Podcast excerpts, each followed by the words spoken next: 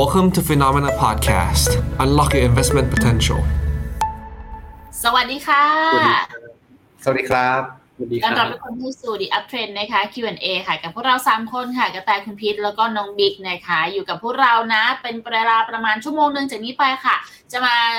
ร่วมแชร์วิธีมุมมองความคิดการลงทุน แล้วก็รวมไปถึงการตอบคำถามกองทุนให้กับทุกคนด้วยนะคะ วันนี้เป็นคิวของน้องบิ๊กมาคุยกับเราหลังจากที่เราผ่านช่วงสงกรานต์กันไปแล้ว เป็นยังไงกันบิ๊กวันนี้นี่อยู่ช่วงตอบคำถามด้วยเนาะเดี๋ยวอยู่ด้วยครับเงาเงาๆครับ จะได้อยู่ด้วยกันแสดงว่าพักผ่อนสงกรานต์มาตอบเหมือนแบบเหงาเลยแบบไม่มีคนคุยด้วยนะแบบอยู่ต่อดีกว่าอะไรอย่างนั้นนะฮะอะ ทุกคนช่วยชวนน้องบิ๊กคุยหน่อยอะหรือว่าจริงๆไปพักผ่อนสงกรารมาแบบอย่างเต็มที่แล้วหรือเปล่าก็เลยแบบ เออวันนี้จัดเต็มให้กับทุกคนเลย เต็มที่ครับ ก็หยุดสี่วันเลยครับ จริง ๆ เพราะด้วยความที่ไม่ได้ไปไหนด้วยครับ ก็เลยเลยรู้สึกว่าเหมือนแบบ ได้หยุดเต็มที่อะไรเงี้ยครับพอไปเที่ยวอาจจะแบบเอออยากจะพักเพิ่ม อันนี้บอกใครหรือเปล่าอ่าอ๋ออ๋อไม่มีนะไม่มีนะโอเคโอเคเอาแปลวันนี้บิ๊กเตรียมเรื่องอะไรมาให้เราบ้างโซโล่ได้เลยก็เดี๋ยว วันนี้ผมเตรียมตัวของกองทุนในค่าย Baillie Gifford ครับ ก็จะมีอยู่ประมาณ น่าจะสามกองมั้งที่อ่าจะไม่ผิด คือจริง ๆ มันจะมีกองหนึ่งที่ซ้ำกันด้วยก็เป็นสี่กองแต่กองหลักๆอะครับ ที่ลงทุนในไทยตอนเนี้ยก็จะมีอยู่สามกองด้วยกันครับ ตรงนี้สไลด์ผมแชร์แล้วใช่ไหมครับ ใช่แต่ยังไม่ได้ทำเต็มหน้าจอจ้ะน้องบิ๊กต้องทำเต็มเต็มหน้าจอก่อนอ่าแป๊บโอเคครับหนึ่งก็ ได้ละโอเคอ่าก็เดี๋ยวจะบอกก่อนครับว่าจริง ๆ แล้วโดยส่วนตัวก็มีการขาดทุนอยู่ในกองทุนของในค่ายเบ r รี่กิฟฟอร์ดด้วยเหมือนกันครับ ก็ด้วยความที่สไตล์ของกองทุนเนี้ยเป็นหุ้น growth ใช่ไหมครับ แล้วก็ในช่วงที่ผมเริ่มลงทุนในตัวของเบ r รี่กิฟฟอร์ดครับอ่า สำหรับกองทุนเก็บ US เนี่ยก็ผมก็เข้าไปลงทุนในช่วงที่ตอนนั้นน่ะตัวของตลาดนะครับมีความเหมือนแบบกระทิงสุดๆ พอสมควรเลยครับ ก็คือในช่วงประมาณโควิดที่ผ่านมาครับเราก็เลยทำให้ทีเนี้ยเราอะตั้งใจจะจัดตัวของกองทุนในตัวของ c a p US เนี่ยเป็นคอพอร์ตในส่วนของการลงทุนในสหรัฐด้วยเหมือนกันครับ ก็เลยทำให้ทีเนี้ยเราก็เลยลงทุนไปครับ แล้วตอนเนี้ยก็จะเห็นว่า ในวันที่อัปเดตล่าสุดอะก็คือวันวันนี้นะครับ ผมก็ยังไม่ได้ขาย แล้วก็ยังขาดทุนอยู่ประมาณเกือบเกือบหกสิบเปอร์เซ็นต์นะครับในพอร์ตทีนี้ในส่วนของกองทุนเนี้ยที่ผมลงทุนอยู่อะด้วยความที่ผมยังไม่ได้ใส่เงินเข้าไปเต็มที่นะครับทำให้ทีเนี้ยมันก็เลยอาจจะเหมือนแบบไม่ได้ว่าเออเป็นสัดส่วนเยอะมากๆของพอร์ตเท่าไหร่ครับ ก็คือณปัจจุบันมันก็อยู่สักประมาณแบบ เจ็ดแปดเปอร์เซ็นประมาณนี้ครับ แล้วขาดทุนไปประมาณหกสิบเปอร์เซ็นผมก็เลยอาจจะยังไม่ได้แบบรู้สึกเออมีความที่แบบต้องขายณตอนนี้เพื่อเอาเงินไปลงทุนตัวอื่นอะไรเงี้ย เพราะว่าในตัวอื่นก็ยังมีเงินที่รอลงทุนอยู่ ส่วนสำหรับกองเนี้ยครับจากที่มันขาดทุนลงมาประมาณเนี้ยครับ ทีเนี้ยเดี๋ยววันเนี้ยผมก็ทำการบ้านมาครับ แล้วก็จะแชร์ไอเดียครับว่าเออในส่วนของผมมองว่าควรจะทำยังไงต่อไปครับสำหรับกองทุนนี้ในพอร์ตนะครับผม ต้องบอกว่าติดลบเกือบหกสิบเปอร์เซ็นเนี่ย พี่ว่าน่าจะมีหลาย ๆ คนคล้ายๆบิ๊กเลยนะหนึ่งนั่นคือใช่ครับพี่แหละ โอเค ถ้างั้นวันนี้น่าจะมีประโยชน์ครับ หรือว่าถ้าผมวันนี้ทำกันบ้านมาประมาณนี้ครับ เราอยากให้หาข้อมูลอะไรเพิ่มครับ ทางทีมงานทางผู้ชมครับก็สามารถบอกผมได้ ก็เดี๋ยวไปหาข้อมูลมาเพิ่มแล้วก็มาเล่าให้ฟังอีกทีในอนาคตครับ โอเคจ้ะวันนี้เตรียมอะไรมาบ้าง โอเคถ้างั้นต่อไปครับ ก็ตรงนี้ครับจริง ๆแล้ว ถ้าเราย้อนกลับไปในช่วงที่ผ่านมา เวลาที่เรามองจากปัจจุบันย้อนไปในอดีตอะเราสามารถอธิบายเรื่องราวต่างๆครับได้ง่ายมาก ๆเลยก็คือ ปัจจัยที่ทำให้ตัวของราคาหุ้นหรือว่าตัวของพอร์ตของ b e l l y g i f f o r d ครับมีการปรับตัวย่อลงมาแรงครับมันอยู่มีแค่อยู่สองปัจจัยง่าย ๆ เลยก็คือ พอในช่วงโควิดที่ผ่านมาตัวของพวกหุ้นโกลด หุ้นเทคโนโลยีครับแล้วก็หุ้นที่ได้ประโยชน์จากการระบาดของโควิดนะครับรวมถึงพวกหุ้นยาด้วยครับปรับตัวขึ้นมาค่อนข้างแรง เพราะว่าตัวของกำไรต่อหุ้นมันมีการปรับตัวขึ้นมาเรื่อยๆ ทีนี้พอมันถึงจังหวะหนึ่งอะที่คน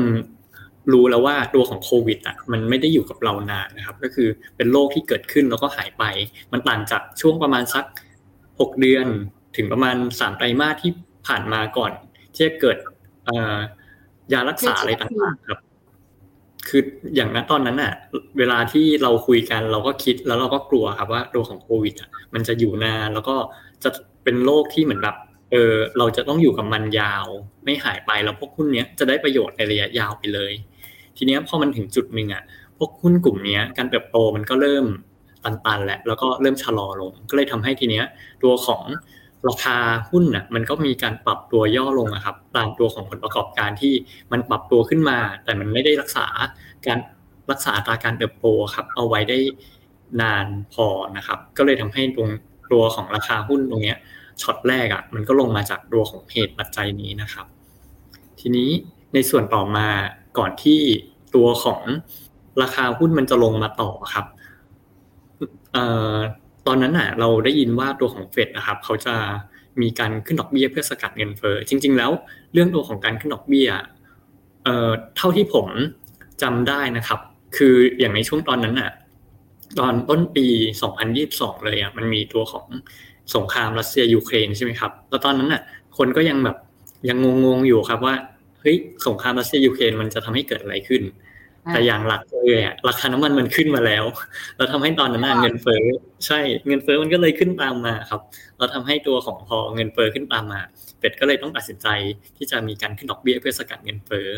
ทีนี้เงินเฟ้อมันไม่ได้จบที่ตัวของราคาพลังงาน แล้วก็ราคาอาหารครับ พวกเซอร์วิสอะมันก็มีการปรับตัวขึ้นมาด้วยนะครับผมก็เลยทำให้ทีเนี้ยพออ่ามันเกิด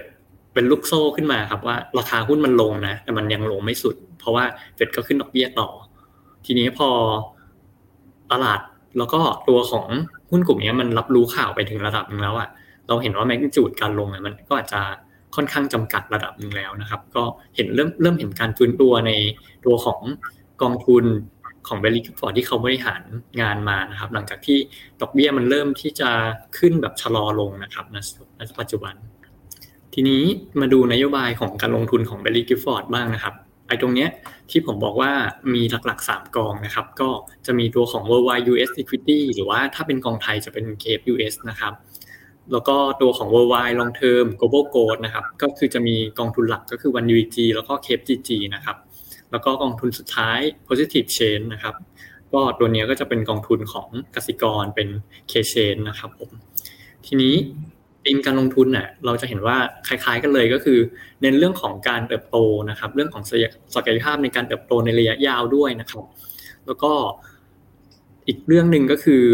ตัวของการลงทุนของเขาอะจะเน้นลงทุนเชิงลุกนะครับที่ไม่ได้อิงกับดัชนีนะครับผม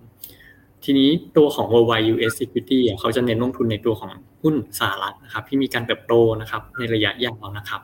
แล้วก็ในตัวของ long term global goal นะครับเขาจะมีตัวของธีมการลงทุนก็คือมี long term มี global ก็คือกระจายการกระจายการลงทุนทั่วโลกนะครับ แล้วก็เรื่อง growth นะครับความสามารถในการเติบโต ซึ่งสองกองนี้ถ้าไปอ่านตัวของนโยบายเขาจะบอกว่า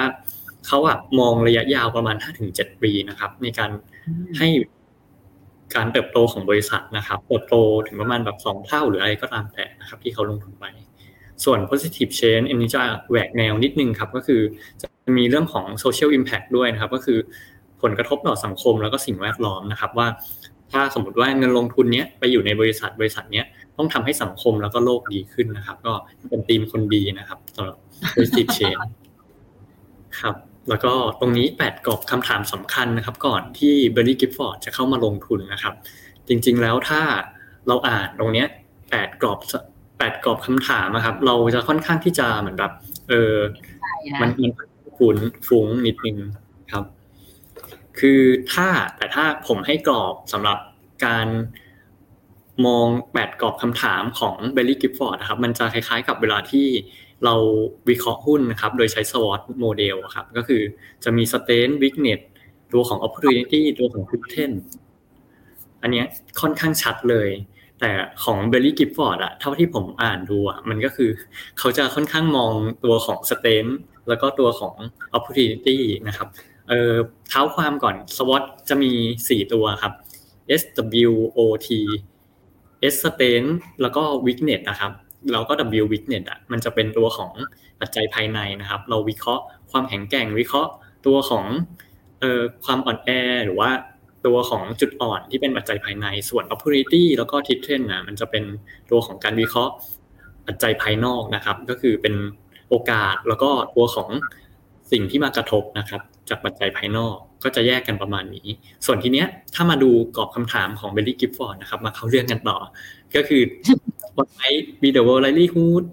เอ่อขอให้ครับ ตัวของ สิ่งที่จะเกิดขึ้นถ้าสมมติว่าบริษัทเนี้ยประสบความสำเร็จตัวอาจจะเล็กเล็กนิดนึงนะครับ ต้องขออภัยด้วย แล้วก็อย่างตัวของบริษัทมีความได้เปรียบอะไรบ้าง แล้วก็ตัวของเอ่อเรียกว่าพนักงานหรือว่าปัจจัยภายในอื่น ๆ มีอะไรบ้างที่จะส่งเสริมนะครับ แล้วก็อื่น ๆ อย่างเช่น opportunity ในตลาดตัวของแทมนะครับว่าตลาดสามารถโตขึ้นได้อีกประมาณ 2.5 เท่าใน 5 ปีมันจะเป็นยังไงอะไรแบบนี้ แล้วก็ ตัวของเอ่อเรียกว่าในตลาดมีปัจจัยอื่นๆที่ได้มาครับพี่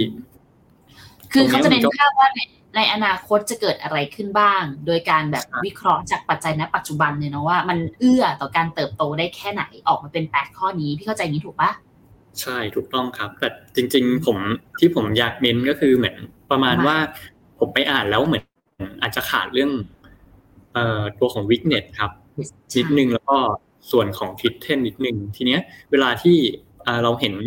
กรอบคำถามแบบนี้ครับ เราก็อาจจะต้องคิดต่อนิดนึงครับว่าเออถ้าสมมติว่าไม่ได้เป็นอย่างที่เขาคาดการณ์ละอะไรอย่างเงี้ยครับ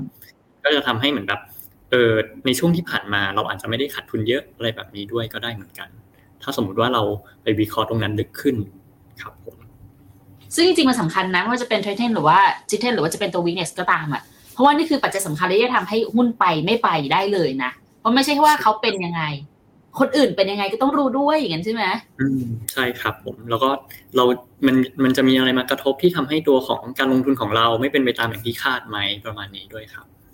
มาโอเคเข้าใจได้ แต่ตรงนั้นเนี่ยแต่จริง ๆ ก็จะบอกว่ามันยากเหมือนกัน เพราะว่า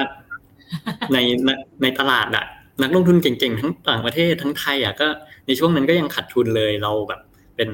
นักลงทุนมือสมัครเล่นน่ะมันขาดทุนจะจะบอกว่าก็ไม่ได้แปลกสำหรับการลงทุนในพวกหุ้นโกลด์นะครับอ่าแต่อันเนี้ยก็ทำให้เหมือนกับเราได้เรียนรู้เพิ่มถูกแต่นี่ทุกคนต้องรู้ไงคะว่าการลงทุนในหุ้นโกลด์มันก็มีความเสี่ยงแบบนี้อยู่แล้วล่ะ คือถ้าเขาไปตามที่คาดการไว้มีโอกาสเติบโตได้สูงมาก แต่ถ้าไม่ใช่ก็มีโอกาสที่จะขาดทุนได้สูงมาก เช่นเดียวกันเนาะใช่ครับผมมีความเสี่ยงเอสูองใช่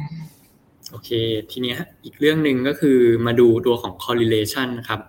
ก็จะบอกเมื่อช่วงต้นนะครับ ว่ากองทุนน่ะเขาไม่ได้ลงทุนตามตัวของ benchmark นะครับ เพราะว่า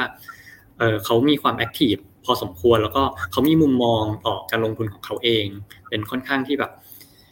ค่อนข้างแข็งแกร่งนะครับ ทีนี้อย่างตัวของเอ่อ US equity นะครับ หรือว่าตัวของ Cape US เนี้ยเขาจะมีตัวของ เบนมาร์กนะครับก็คือ S&P 500 นะครับก็จะเห็นว่าตัวของค่า correlation ไม่ได้ไปตามตัวของดัชนีเลยนะครับ เช่นเดียวกับตัวของ Cape เอ่อ 1UG นะครับหรือว่าตัวของ Worldwide Long Term Global Growth นะครับตรงนี้ก็มี correlation ที่ไม่ได้ไปตามดัชนีเหมือนกัน ก็ค่อนข้างมีความเหมือนกระจายมากนะครับ ส่วนตัวของ positive chain นะครับ ตัวนี้จะเป็นตัวของขออภัยครับ เมื่อเมื่อสักครู่ตัวของ worldwide long term global growth อะมันก็จะเป็นตัวของ MSCI ACWI นะครับหรือว่าดัชนีหุ้นโลก ก็เช่นเดียวกับตัวของ positive change นะครับที่เป็นดัชนีที่มีเบนมีเบนมาร์กเป็นตัวของหุ้นโลกด้วยเช่นกัน ก็มีความไม่ได้ใกล้เคียงดัชนีเท่าไหร่นะครับผมสำหรับ correlation แต่ทีนี้ถ้าเรามาดูตัวของ correlation ระหว่างตัวของเอ่อผมเรียกชื่อไทยแล้วกันนะครับ Cape US กับ 1VG กับ Cape GG นะครับเขาจะมี correlation ไปทางเดียวกันค่อนข้างสูงนะครับ ทีเนี้ยจะบอกว่าอะไรก็คือ เวลาที่เราเลือกลงทุนในกองทุนพวกนี้ครับหนึ่งเลยก็คือ เราอะไปดูตัวของดัชนีรายวันนะครับ แล้วบอกว่าเออตัวนี้วันนี้หุ้น NASDAQ ขึ้น S&P 500 หุ้นโลกขึ้น แล้วกองนี้จะขึ้นอะ มันอาจจะเป็นเหมือนแบบการไปติดตามที่ค่อนข้างที่ค่อนข้างผิดนะครับ ผมว่าก็ตรา ใช่ถ้าเราถ้าเราไปดูตัวของหุ้นรายตัวว่าเอ่อพอชั่นหลักๆ ที่เขาลงทุนอะขึ้นหรือลงอะไรแบบเนี้ย อาจจะตรงกว่านะครับ อันนี้ผมก็เคยได้รับคำถามมาว่ากองทุนแบบเนี้ยเราควรดูดัชนีอะไรอ้างอิงนะครับ คือมันดูได้คร่าวๆประมาณครึ่งหนึ่งอะว่า ถ้ากองนี้ถ้าหุ้นขึ้นกองเนี้ยก็น่าจะขึ้นด้วยประมาณนี้ครับ แต่อาจจะไม่ได้ตรงร้อยเปอร์เซ็นต์ครับ แล้วก็อย่างที่สองอะเวลากำหนดวัตถุประสงค์ในการลงทุน เราก็ใช้เครื่องมือ หรือว่ากองทุน นี้หรือว่ากองทุนอื่น ๆนะครับ ที่เราอาจจะสนใจในอนาคตอะมาลงทุนอะถ้าเราบอกว่าอย่างผมนะครับ ตอนแรกผมตั้งเป้าว่าจะเอากองทุน KFUS อะเป็นกองทุนที่เป็นตัวแทนตัวของหุ้นอเมริกานะครับ ทีนี้พอมาดู correlation แบบนี้ก็จะพบว่าตัวของการลงทุนใน KFUS อะมันไม่ได้สะท้อนการลงทุนในอเมริกา ทีนี้กองทุนแบบนี้ครับ เราอาจจะเวลาที่เราจัดพอร์ตนะครับ มันอาจจะไม่ได้เป็นเหมือนแบบ เอ่อเรียกว่าใช่เป็นกองทุนหลักเป็น core พอร์ตอะไรแบบนี้สำหรับการลงทุนในดัชนีนั้นๆนะครับ แต่คือถ้าลงเป็นแบบเอ่อ DIY เป็นการจัดพอร์ตแบบลงทุนใน Active Fund แบบนี้อันเนี้ยพอได้ แต่ถ้าไปลงเพื่อให้ล้อกับดัชนีอะไรแบบนี้อาจจะทำไม่ได้นะเอ่อนะครับ ประมาณนั้น ทีเนี้ยมันก็เลยทำให้ที่ ถ้าสมมติว่าหลังจากนี้ผมจะลงทุนในในหุ้นอเมริกา ผมอาจจะไม่ได้ใช้กองนี้แหละแต่ผมอาจจะใช้กองนี้ในการเหมือนแบบลงทุนเป็นตัว Active Fund ที่เพิ่ม beta ให้กับพอร์ตมากกว่าว่า ถ้าสมมติว่ามีแนวโน้มที่ผลประกอบการของหุ้นในพอร์ตเขาสองสามสี่ห้าตัวเนี้ยจะขึ้นอะไรแบบนี้ผมก็จะเข้าไปซื้อกองทุนนี้ครับในการลงทุน คือจะโยกกองเหล่านี้ไปอยู่เป็นแบบ satellite แทนเนาะเพราะว่าถ้าเกิดเป็น core พอร์ตก็จะไปอิงกับพวกที่มันเป็นดัชนีมากกว่านี้อย่างนั้นใช่ไหมใช่ครับ หรือว่าถ้าจัดเป็น core พอร์ตเราอาจจะต้อง active มากขึ้นด้วย ก็คือมีการแบบไม่อิง benchmark นะ ไม่ได้อิงกับดัชนี เราอาจจะเหมือนแบบต้องทำการบ้านเยอะขึ้น มีการเปลี่ยนพอร์ตบ่อยๆด้วยเหมือนกันอ๋อโอเคเข้าใจแล้วล่ะต่อจ้า ครับผมแล้วก็มาดูในสัดส่วนการลงทุนก็อย่างที่ผมบอกว่า เขาไม่ได้อิงกับดัชนีนะครับ ทีเนี้ยมันก็เลยทำให้ พอเรามาดูไส้ในของตัวของอย่างเคป US นะครับ เราจะเห็นว่าตัวของสัดส่วนการลงทุนในพวกหุ้นกลุ่มเทคโนโลยีเป็นหลักเลย แล้วก็ consumer discretionary แล้วก็ communication service นะครับจะเป็นสัดส่วนที่เอ่อ drive performance price performance นะครับของพอร์ตนะครับ ทีเนี้ย price performance ของพอร์ตอะถ้าเราเห็นสัดส่วนการลงทุนแบบนี้ แล้วก็ไปดูในสัดส่วนการลงทุนในรายตัวอีกทีหนึ่งครับ เราจะเห็นว่าเออหุ้นกลุ่มที่เราดูอะอย่าง The Trade Desk ตัวของ Shopify ครับ ตัวของ Cloudflare Workday อะไรแบบนี้มันจะเป็นกลุ่มที่เกี่ยวข้องกับพวก Cloud Service นะครับ แล้วก็อย่างในตัวของที่หุ้นที่ขึ้นมาเยอะๆครับในช่วงที่ผ่านมาอย่างเช่น Tesla อย่างเช่นตัวของเอ่อ Nvidia อย่างเงี้ยครับก็ จะจะพบว่าเออตัวของกลุ่มพวกนี้มันค่อนข้างที่จะมีความแบบผันผวนมากกว่าตัวของตลาด แล้วก็ถ้าในช่วงที่ดีครับ ให้ผลตอบแทนที่ดีกว่าตลาดมาก ๆ เลยเหมือนกันนะครับผมสำหรับในส่วนของ long term global growth ก็เช่นกันนะครับเราก็อยู่ใน consumer discretionary นะครับ แล้วก็ตัวของกลุ่มเทคนะครับ เป็นสัดส่วนหลัก ๆ เหมือนกัน com service อาจจะไม่ได้เยอะมากนะครับ แต่ถ้าไปดูเมื่อเทียบไปดูเทียบกับตัวของ เอ่อ US equity อะก็จะเห็นว่าเออมันก็มีสัดส่วนที่ contribute พอร์ต เหมือนกัน ทีเนี้ยสามสองตัวเนี้ยมันก็เลยเห็นว่าเอ่อ correlation ในช่วงสไลด์ก่อนหน้านี้ครับ ก็จะเห็นว่าไอ้พวกนี้มันเป็นตัวที่เหมือนแบบร้ายแล้วก็หน้าพอร์ตค่อนข้างคล้ายกันเวลาขึ้นก็ขึ้นคล้ายๆกันประมาณนี้ครับผม อันนี้จะเป็นพอร์ตปัจจุบันนะครับ ในอนาคตถ้ามีการปรับพอร์ตอะไรแบบนี้มันก็จะมีการมีความต่างอะไรกันเพิ่มขึ้น เพราะว่าอย่างในตัวของ worldwide long term global goal นะครับ หรือว่าอย่างแบบ UG KFCG เนี่ยเขาสามารถไปลงทุนในจีนได้ด้วย แต่ของตัวของเอ่อ worldwide US equity เขาลงทุนได้แต่สหรัฐใช่ครับเนี้ยไอตัวของเอ่อกองทุนเนี้ยครับ วันยูจีแล้วก็ KFGG เนี้ยเขามีการลงทุนในจีนในช่วงที่ผ่านมาด้วยนะครับ แต่เขาก็มีการลดสัดส่วนมาบ้างแล้ว อย่างอาลีบาบาไม่ได้ติด อันนี้ผมเลือกมา 25 ตัวนะครับอาลีบาบาไม่ได้ติด top 25 นะครับ อัน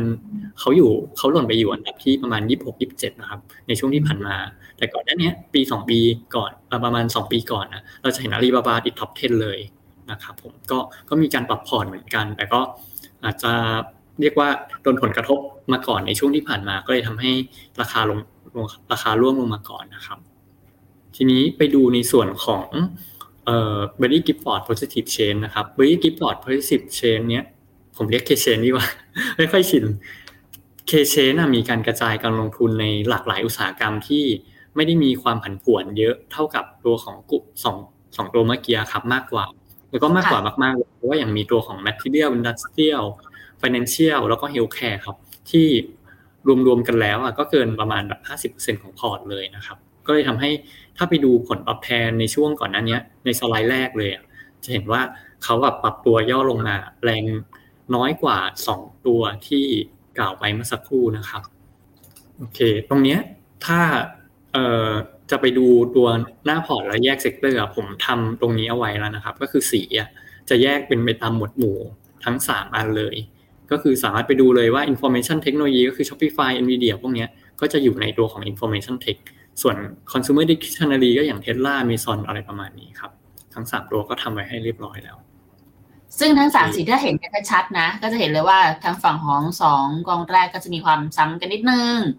ส่วนถ้าเกิดเป็นแบบกองคนดีใช่ไหมเคเชนก็จะแบบแยกมาหน่อยถามว่ามีมีซ้ำไหมก็มีเหมือนกันแต่ก็จะน้อยกว่า ดังนั้น correlation อะไรต่างๆ มันก็จะน้อยลงไปกว่า 2 กองแรก ทั้งตัว US equity กับตัว growth เนาะลองทำ growth แล้วกัน พูดง่ายๆมันจะ growth ได้ครับ โอเคโอเค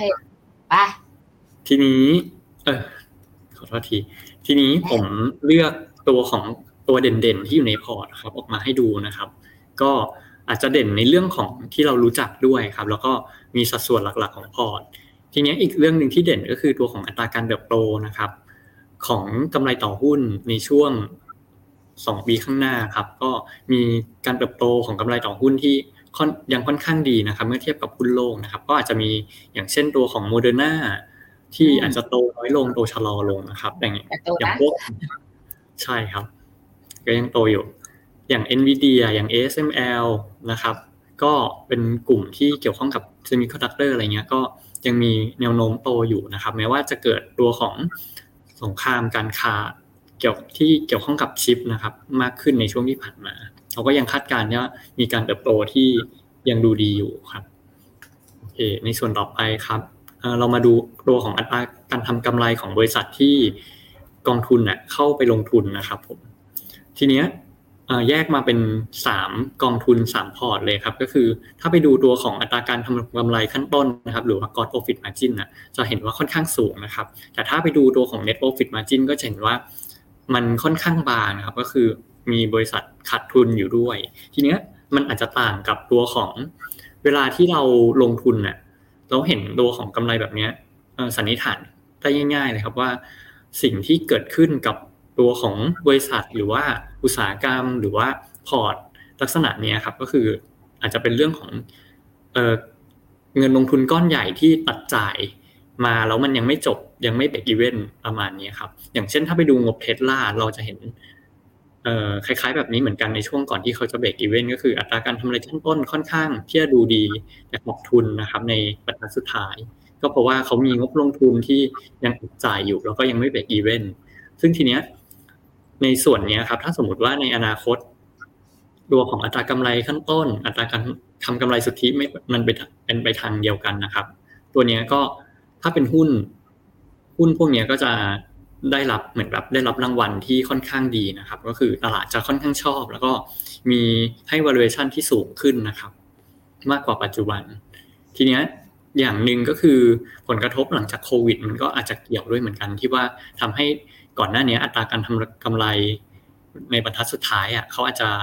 ไม่ได้แย่ขนาดนี้ครับ ก็จะขึ้นมาแต่พอหมดโควิด ก็จะดรอปลงมาได้นะครับ อันนี้ก็เป็นเรื่องที่ต้องติดตามครับ ในทางบัญชี ทีนี้ในส่วนต่อไปครับ ในส่วนของ valuation multiple นะครับ อันนี้มันจะมีเวลาที่เราใช้ ตัวของ multiple มันก็จะมีอย่าง PE ที่เรารู้จักกันดีๆ ใช่ไหมครับ แต่ถ้ามันไม่มีกำไรอะเราไปดู PE มันก็จะหลอกตานะครับ เราก็เลยมาดูในส่วนอื่น อย่างเช่น ก่อนหน้านี้ที่หุ้นเทคเติบโตขึ้นมาดีๆ แล้วยังไม่มีกำไรเลยนะครับ เขาก็จะไปดูตัวของ multiple ที่เป็นตัวของ hyper sale นะครับว่าราคาต่อยอดขาย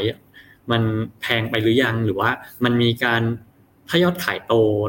ตัวของ valuation หรือว่าความคุ้มค่ามันก็จะลดลงนะครับ แต่ถ้าไปดูตัวของ EV per sale ก็คือเป็น enterprise value มันก็อาจจะชัดขึ้นว่าเออบริษัท บางบริษัทที่เหมือนแบบเขาไม่ได้มีตัวของ equity ในสัดส่วนน้อยๆอะอันนี้มันก็อาจจะเหมือนแบบเออช่วยให้เราดูได้ชัดเจนขึ้น แต่ถ้าดูชัดๆเลยก็อาจจะไปดูตัวของ EBIT นะครับ หรือว่าเรียกง่ายๆ ในภาษาไทยก็จะเป็นกำไรเงินสดนะครับ ถ้าเป็นถ้ามี EBITDA ด้วยก็จะเป็นก่อน ค่าเสื่อมแล้วก็ตัวของเอ่อค่าเสื่อมนะครับ ผมจำชื่อไทยไม่ได้ อืม ครับ ประมาณนี้แล้วก็ทีเนี้ย ถ้ามาดูในส่วนของ EB per EBITDA นะครับ หรือว่า multiple ที่เราสนใจอะ จะเห็นว่าตัวของระดับ valuation อะ มันยังไม่ได้ลงมาถูกนะครับ ถ้าเราไปดูตัวของ Piper Sale เฮ้ยอาจจะเห็นว่าเฮ้ยถูกจังเลยอะไรแบบเนี้ยก็อาจจะหลอกตานิดนึง แต่ถ้าให้ชัวร์เลยไปดู EV per EBITDA สำหรับตัวของบริษัทที่ยังไม่มีตัวของกำไรสุทธินะครับ น่าจะดีกว่า ก็เห็นว่ามันก็ยังค่อนข้างสูง จะมีตัวของ positive share หรือว่า K share นะครับ ที่ยังถูกกว่าเพื่อนหน่อยนะครับ โอเค แล้วก็ถ้าไปดูคาดการณ์การเติบโตนะครับ แกนซ้ายมือนะครับ หรือว่าตัวของแกน Y เนี้ยจะเป็นตัวตัวของคาดการณ์การเติบโตนะครับ ในช่วงสองปีข้างหน้านะครับ แล้วก็ ตัวของข้างล่างจะเป็นตัวของ EV per EBIT per EBIT นะครับ ก็จะพบว่าตัวของกองทุนอย่าง KFUS นะครับ ก็ค่อนข้างจะมี valuation ที่ยังค่อนข้างสูงนะครับ แต่ก็มากับการเติบโตที่ค่อนข้างน่าสนใจนะครับ แล้วก็อย่างอันนี้ผมไม่อยากให้ดูเป็นเปรียบเทียบนะครับ อยากให้ดูเป็นเป็นตัวตัวไปนะครับ เพราะว่านโยบายการลงทุนหรืออะไรต่าง ๆ อาจจะไม่ได้เหมือนกันร้อยเปอร์เซ็นต์นะครับ ก็ถ้าถ้ามาเปรียบเทียบกันมันอาจจะเหมือนแบบผิด concept ไปหน่อยใช่ใช่ก็จะเห็นว่าเอออย่างเออ K-CHANGE ก็มีตัวของการเติบโตเมื่อเทียบกับ valuation ที่ค่อนข้างน่าสนใจนะครับ ก็อันนี้ก็พิจารณากันดูนะครับ ก่อนหน้านี้ก็อาจจะอยู่ในระดับที่สูงกว่านี้นะครับ ตัวของการเติบโตด้วยนะครับ ที่สูงกว่านี้นะครับแต่พอหลังจากโควิด ตอนนี้เหมือนกับเราอะกำลังมองว่า มันมันค่อนข้างที่จะเหมือนแบบผ่านโฮปเฟสหรือว่าตัวของความคาดหวังเยอะๆ เมื่อเทียบกับในช่วงที่ผ่านมามันลดลงแล้วนะครับ อันนี้มันก็เป็นอีกส่วนหนึ่งที่ว่าเออความเสี่ยงในเรื่องของความคาดหวังที่มันสูงๆนะมันก็ลดลงมาเยอะมากระดับหนึ่งเช่นกันนะครับ คือถ้าไปดูตัวของพวกหุ้นที่อยู่ในพอร์ตเขาอะแล้วเราไปเหมือนแบบเออเราเราเราดูกับตัวเองก็ได้ครับว่า เวลาที่เราไปอ่านไปศึกษาอะไรแบบเนี้ย เราจะเห็นข้อเสียครับมากขึ้นมากขึ้นเรื่อยๆ อะไรแบบเนี้ยเรา มันก็จะเหมือนแบบคล้าย ๆกับว่า เราเรียนรู้มากขึ้นแล้ว ใช่ครับ เราก็ไม่ได้แบบรักจนหัวปักหัวปามแล้วอะไรแบบนี้เราก็แบบเสียมากขึ้น แล้วก็ทำให้เราลงทุนได้ดีขึ้นครับ ก็คือคุณบิ๊กกำลังจะน้องบิ๊กกำลังจะบอกว่า ถ้าเกิดใครที่ถืออยู่ แล้วก็ติดตามเข้าใจในตัวกองทุนมาขนาดนี้ควรถือต่ออย่างนี้ใช่ไหมอ่า จริง ๆ ก็ถ้ามองเป็นกลยุทธ์อะมันก็อาจจะมีสองทางแหละครับ คือไม่ถือต่อ หรือซื้อเพิ่มก็ต้องขายใช่ไหมครับ แต่ทีเนี้ยผมมามานำเสนอนิดนึงตรงที่ว่าถ้าหนึ่งเลยอยากจะถือต่ออะ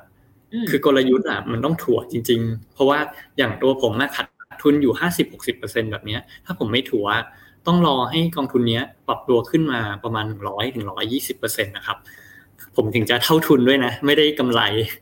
ซึ่งโอกาสเป็นไปได้มีไหมครับ ถ้าไปดูตัวของผลการดำเนินงานของ Baillie Gifford อะก็มีมีทางเป็นไปได้เหมือนกัน เพราะว่าในช่วงห้าปีก่อนที่จะเกิดการระบาดเออ ในช่วงห้าปี แล้วก็ช่วงที่มีการระบาดของโควิดนะครับ กองทุนเขาทำผลตอบแทนได้เกินร้อยเปอร์เซ็นเลยครับ ก็คือเป็นเท่าตัวเลยประมาณในประมาณห้าปี ทีนี้เอ่อถ้าสมมติว่าไม่ ถ้าสมมติว่าถือเราไม่ถัวครับ เราก็แบบเออลืมไปได้เลย ว่าเหมือนแบบเราเคยถือกองนี้กว่ามันจะขึ้นมา เท่าทุนแล้วก็กำไรครับ ก็จะยากมาก แต่ทีเนี้ย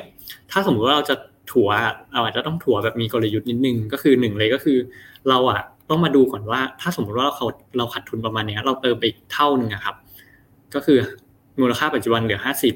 ถ้าเราเติมไปหนึ่งร้อยก็คืออีกเท่าตัวหนึ่งเพราะว่าตอนแรกเราซื้อหนึ่งร้อยนะครับ เราถ้า เขาจะกลับมากำไรมาเท่าทุนแล้วก็กำไรได้อะก็คือสักประมาณแบบสามสิบเปอร์เซ็นที่กองทุนขึ้นมา แล้วมันกำไรแล้วมันจะเท่าทุนแล้วก็กำไรได้ครับ ก็ผมมองว่าก็มีโอกาสเป็นไปได้นะครับ มากขึ้น หรือว่าแล้วก็ในส่วนที่สองครับ ถ้าเราจะถัวแบบมีกลยุทธ์อะเราก็ต้องกำหนดสัดส่วนพอร์ตแล้วว่าก่อนหน้านี้ที่ผมบอกว่า ผมอยากได้กองทุนเนี้ยเป็นกองทุนที่เออเป็นกองทุนที่ เหมือนกับเราลงทุนในหุ้นอเมริกาแบบนี้ครับ เราต้องมาดูแล้วว่าเฮ้ยถ้าสมมติว่าตอนนี้เรามีสักประมาณแบบห้าหกเปอร์เซ็นต์แล้วอะเราจะซื้อเพิ่มสัดส่วนที่ contribute ต่อพอร์ตในหุ้นอเมริกามันจะเยอะเกินไปไหมนะครับ หรือว่าถ้าเราจะแบบมีการเล่นแบบจับจังหวะกินกำไรอะไรแบบนี้ครับ เราก็อาจจะต้องแบบแบ่งไม้แบ่งพอร์ตอะไรแบบนี้ครับ ออกมา มันจะได้ไม่กระทบกับพอร์ตโดยรวมนะครับ โอเค งั้นพี่ขอถามเรื่องตัวถั่วราคาก่อนสมมุติทำความเข้าใจคือถ้าตอนนี้ติดลบอยู่ประมาณ 50%มีอยู่ครับซื้อแต่แรกคือ 1 0 0 0 0แบาท ก็คือตอนนี้มูลค่าพอร์ตจะลดมาเหลือห้าหมื่นละ ถ้าอยากจะซื้อเพื่อให้มันกำไรกลับมาได้เร็วๆ ก็ควรทำแนะนำคือควรจะต้องถั่วไปอีก1 0 0 0 0แบาท อ่าใช่ครับตู้เดียวไหมหรือว่าทยอยได้ จริงๆแล้วค่อยๆก็ได้ เพราะว่าอย่างผมอะเวลาที่ผมเพิ่มพอร์ตอะไรแบบเนี้ย ผมก็ค่อยๆเพิ่ม ค่อย ๆ เพิ่มนะประมาณนี้ครับ คือ มันอาจจะมีช่วงที่เราเราจะเห็นเวลาที่ตลาดตลาดหุ้นเป็นขาขึ้นแบบนี้ครับ มันไม่ได้ขึ้นเป็นเส้นตรงแบบนี้อย่างเดียว มันขึ้นแล้วมันก็ลงขึ้นแล้วก็อาจจะลงต่อด้วยซ้ำนะครับ แล้วก็ค่อยเราก็ค่อย ๆขึ้น แต่ทีเนี้ยถ้าเรามองว่าปัจจัยกดดันนะครับ ในระยะกลางระยะยาวมันแบบ ไม่ได้อยู่กับเราตลอดไปแบบนี้เราก็อาจจะค่อยๆเติมละค่อย ๆ เติมเข้าไปเรื่อย ๆ ประมาณนี้ครับ แต่ทางนี้ถ้าเกิดเติมเข้าไปแล้วสิ่งที่ต้องคำนึงอีกเหมือนกันก็คือ เรื่องของตัวสัดส่วนด้วยถูกไหมเพราะถ้าเติมไปแล้วอะมันทำให้แบบสัดส่วนของการลงทุนของเราที่ตอนตั้งใจไว้ทีแรกเนี่ย มันเบี้ยวไปมันมากเกินไป ก็ต้องค่อยๆปรับสัดส่วนทั้งพอร์ตไปพร้อมๆกันด้วยพี่เข้าใจถูกไหมใช่ครับถูกต้องเลยครับพี่ โอเค ประมาณนี้อะมีอะไรต่ออีกมีอะไรต่ออีกอ่า ส่วนสุดท้ายแล้วครับก็คือ อันเนี้ยพออย่างที่ฟิโนเมนา เราเหมือนแบบทำไลฟ์ทำรายการนะครับ เพื่อให้นักลงทุนได้อัปเดตข้อมูลข่าวสารบ่อยๆครับก็อันนี้ก็เป็นอีกเรื่องหนึ่งที่เราแบบจับตาดูตลอดนะครับ ก็คือเรื่องของการประชุม FOMC คาดการณ์ของตลาดว่าเฟดจะขึ้นดอกเบี้ยถึงเท่าไหร่แล้วก็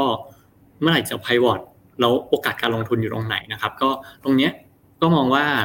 ตรงนี้ อ้างอิงจากตัวของ CME นะครับก็คือมุมมองของตลาดนะครับ ก็มองว่าในช่วงประมาณการประชุมเดือน 11 เนี่ยเฟดจะเริ่มที่จะมีการเหมือนแบบคงดอกเบี้ยแล้วก็ลดดอกเบี้ยแล้วนะครับ ในส่วนของการขึ้นดอกเบี้ย ตลาดมองว่าจะขึ้นอีก 2 ครั้งนะครับเออขออภัยครับ ขึ้นอีก 1 ครั้งนะครับ ในช่วง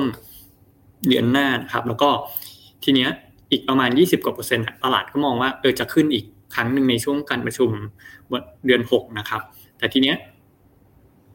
ถ้าเรามาดูโอกาสในการขึ้นดอกเบี้ยครับ ก็จะเห็นว่าตลาดส่วนตลาดณปัจจุบันนะครับ อันนี้มันจะเปลี่ยนไปได้ ถ้าสมมติว่าครั้งหน้ามีเหตุการณ์อะไรเปลี่ยนแปลงตารางนี้มันก็จะเปลี่ยนไปด้วยเหมือนกัน แต่ณณปัจจุบันน่ะตลาดมองว่าการขึ้นดอกเบี้ยมันจะสิ้นสุดอยู่ที่สักประมาณ 5%ถึง 5.25%ก็คือ การขึ้นดอกเบี้ยครั้งหน้าจะเกิดที่จะเกิดขึ้นอีกประมาณ 25 basis point นะครับ แล้วก็จะอยู่ระดับนี้นะครับ แล้วก็จะเริ่มลดดอกเบี้ยในช่วงประมาณ ปลายปีนี้นะครับ ทีเนี้ยเวลาที่เห็นดอกเบี้ยเริ่มลดลงอะ อันนี้เหมือนกันว่าตอนที่หุ้นเทคลงอะมันเป็นแบบ rate sensitivity ใช่ไหมครับ ก็คือเรียกว่าอ่อนไหวต่อตัวของอัตราดอกเบี้ย ตอนที่ดอกเบี้ยขึ้นเขาหุ้นเทคลงตอนที่ดอกเบี้ยเริ่มลงหรือว่าเริ่มชะลอลงแบบนี้ครับ เราต้องเริ่มจับตาแล้วว่า เออ ตัวของตลาดมีอะไรมองเปลี่ยนไปไหมนะครับ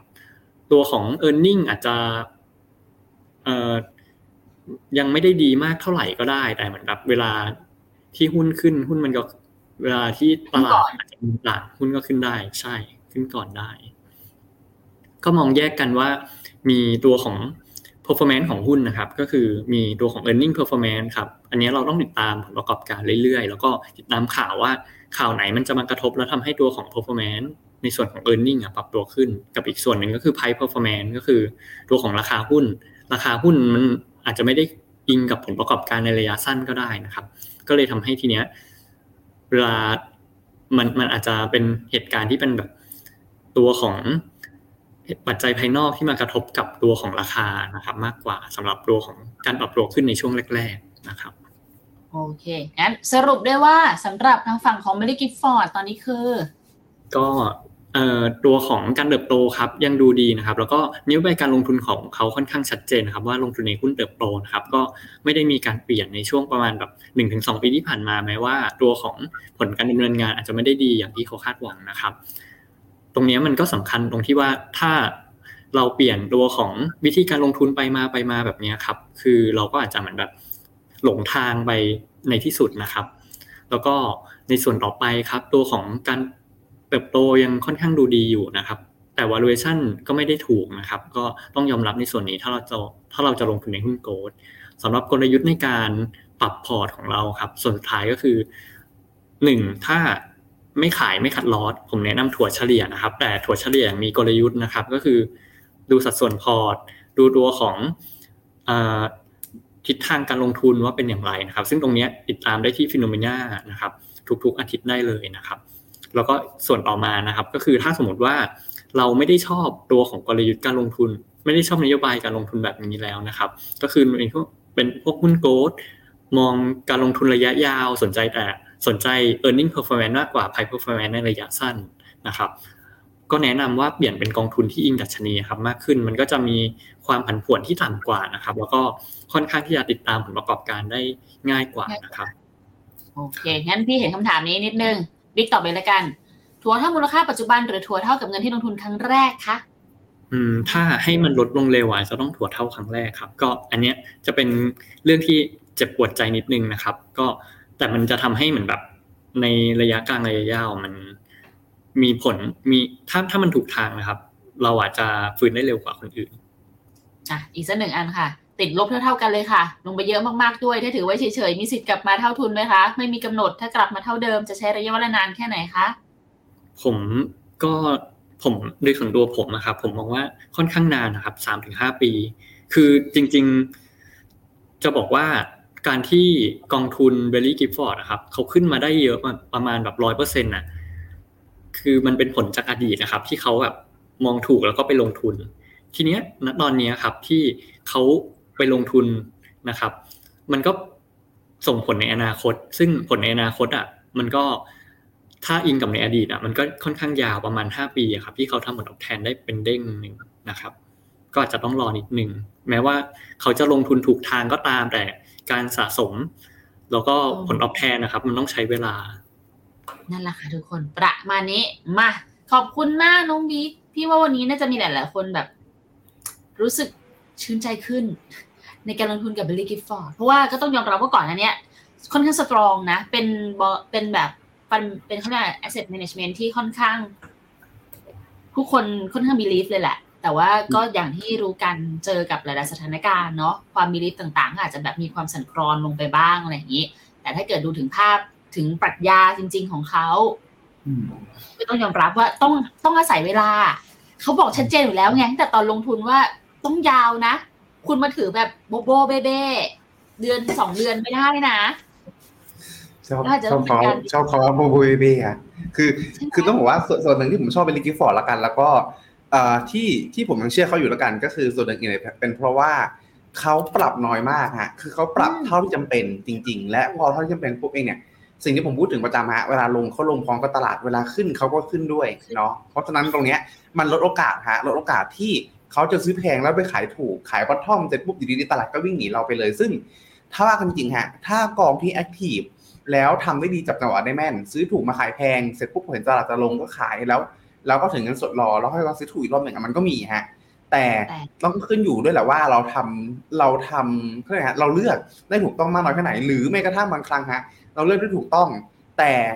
มันไม่อ่าไม่มีกองไหนฮะ ที่สามารถเอาเ r อร์ฟอร์มตลาดหรือแม่นเนี่ยแบบหนึ่งร้อยเปอร์เซ็นต์ตลอดเวลา ผมเลยมองว่ากองอย่าง Baillie Gifford เนี่ยที่เขาขึ้นกับตลาดด้วยลงกับตลาดด้วย ถ้าผลสุดท้ายแล้วปรัชญาที่เขาทำเนี่ยมันยังถูกมันยังมีโอกาสเติบโต ต้องบอกว่าอย่างล่าสุดฮะผมไปเจอตัวเลขมาในส่วนของตัว ตัวข้อมูลสถิติที่เกี่ยวข้องกับเรื่องของตัว Active Fund ฮะในส่วนของตัว Active Fund ครับต้องบอกว่าอันเนี้ยในในส่วนของตัวฝั่ง ที่เขารวบรวมข้อมูลมา เขารวบรวมจากกองอ่า Universe การลงทุนในส่วนของตัวกองทุนรวมในฝั่งอเมริกามากกว่าฮะอันนี้อาจจะขออนุญาตเดี๋ยวนะฮะอันนี้เราแปะรูปกันเราแปะรูปกันสดๆเลยนะครับ เดี๋ยวขออนุญาตตึ๊ดตึ๊ดตึ๊ดเดี๋ยวไม่จะจะโชว์จากรูปไหนนี่ก็ยังไงอยู่เดี๋ยวขออนุญาตนะฮะเรียกได้ว่าเราแปะกันเลยสองนะเดี๋ยวนึงนึงทีนี้มาหนึ่งเขาเขาจะแปะเขาจะแปะให้เวลาเขาแปะก่อนเร็วคุณอาหารสักคุณอาหารเรียกได้ว่า เราแปะกันสดๆไม่นะแต่ฮะจะบอกว่าเรื่องของ active กับ passive อะเป็นสิ่งหนึ่งที่คุยกันมานานนะ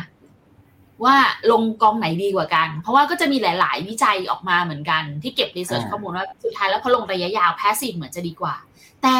ช่วงหลัง ๆ มาเนี่ย เราเริ่มเห็นข้อมูลปี2ปีเปลี่ยนไปนะทุกคน active ทำได้ดีกว่า ในบางจังหวะเหมือนกันอะคุณพี่พร้อมไหมแปะรูปนะ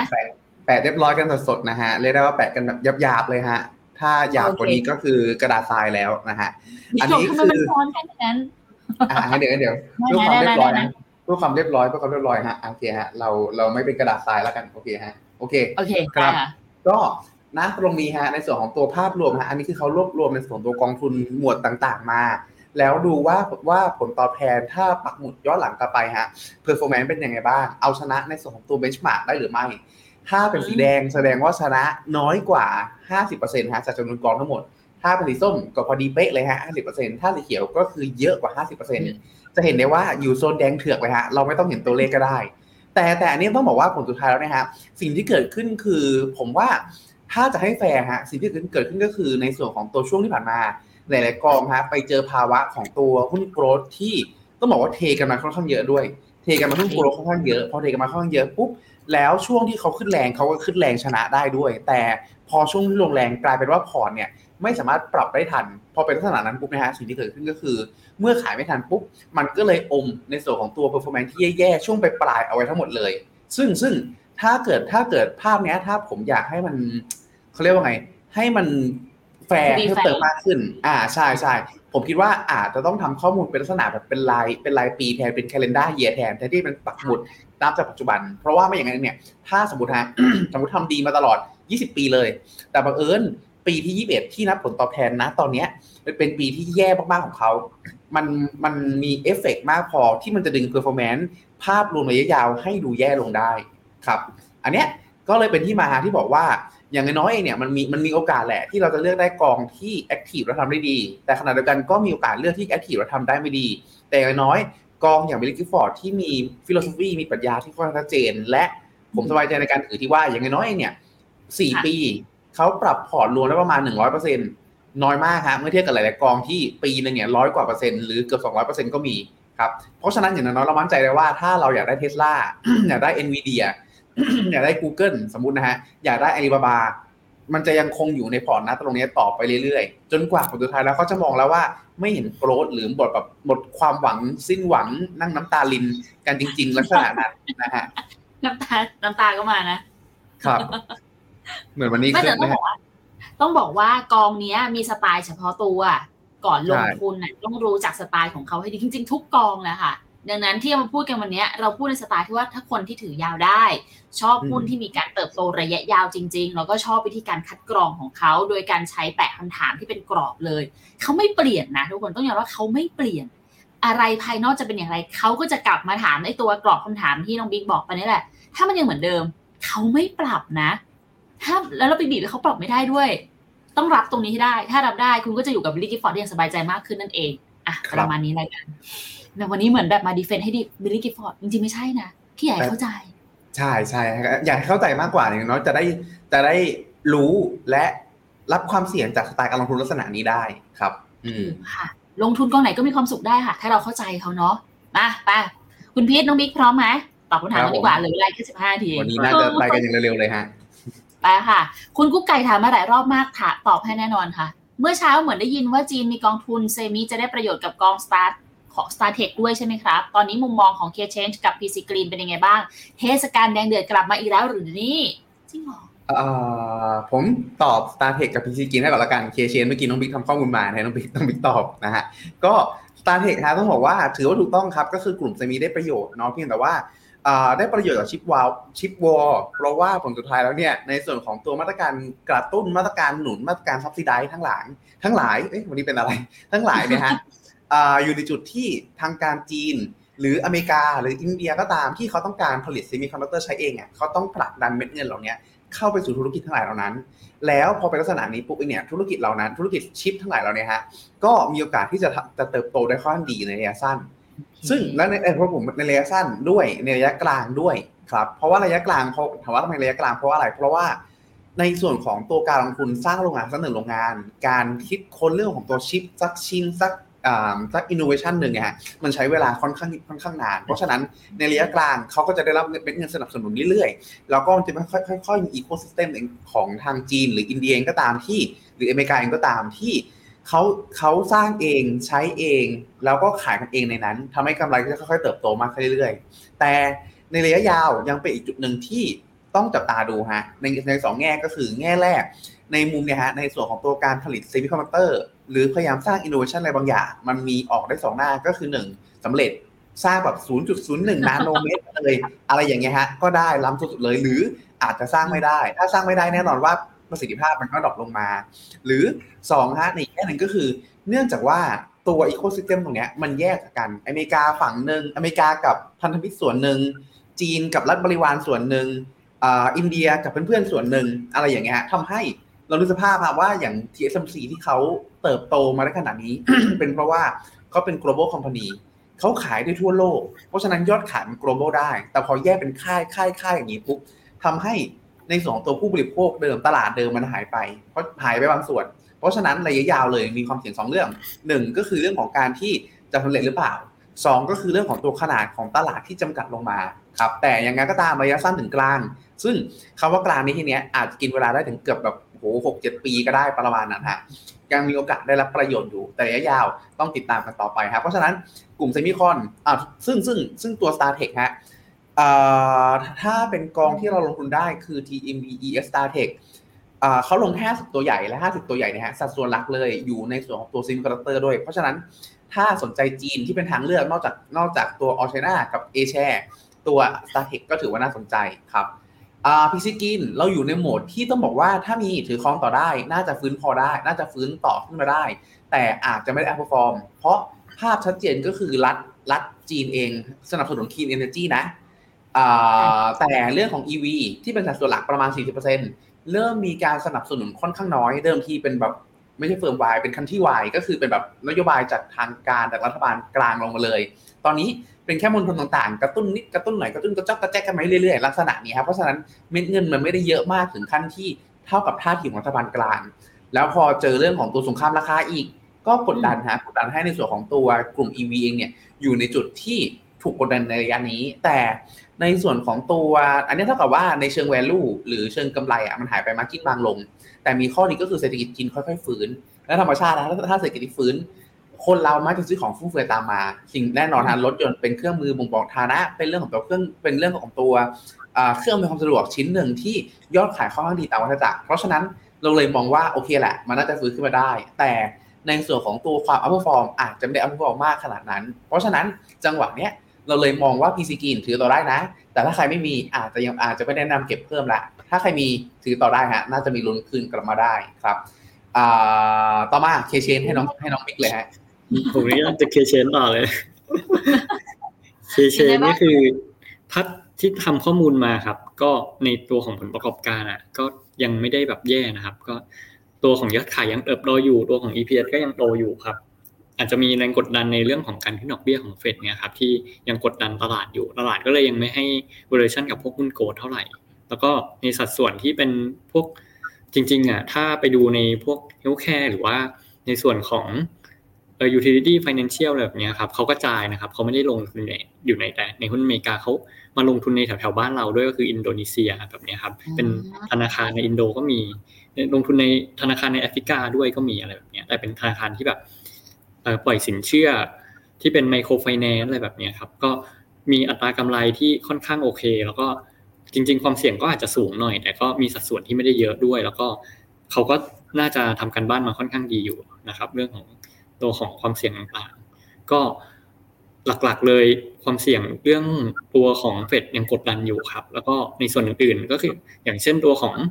การปรับตัวลงของตลาดหุ้นสหรัฐอะไรแบบนี้มันก็อาจจะกระทบตัวของตลาดอื่นๆด้วย ก็ เรียกว่าอาจจะยังไม่ได้ถึงขนาดที่เป็นขาขึ้นเต็มตัวนะตอนนี้ครับหรือก็ใกล้ๆนี้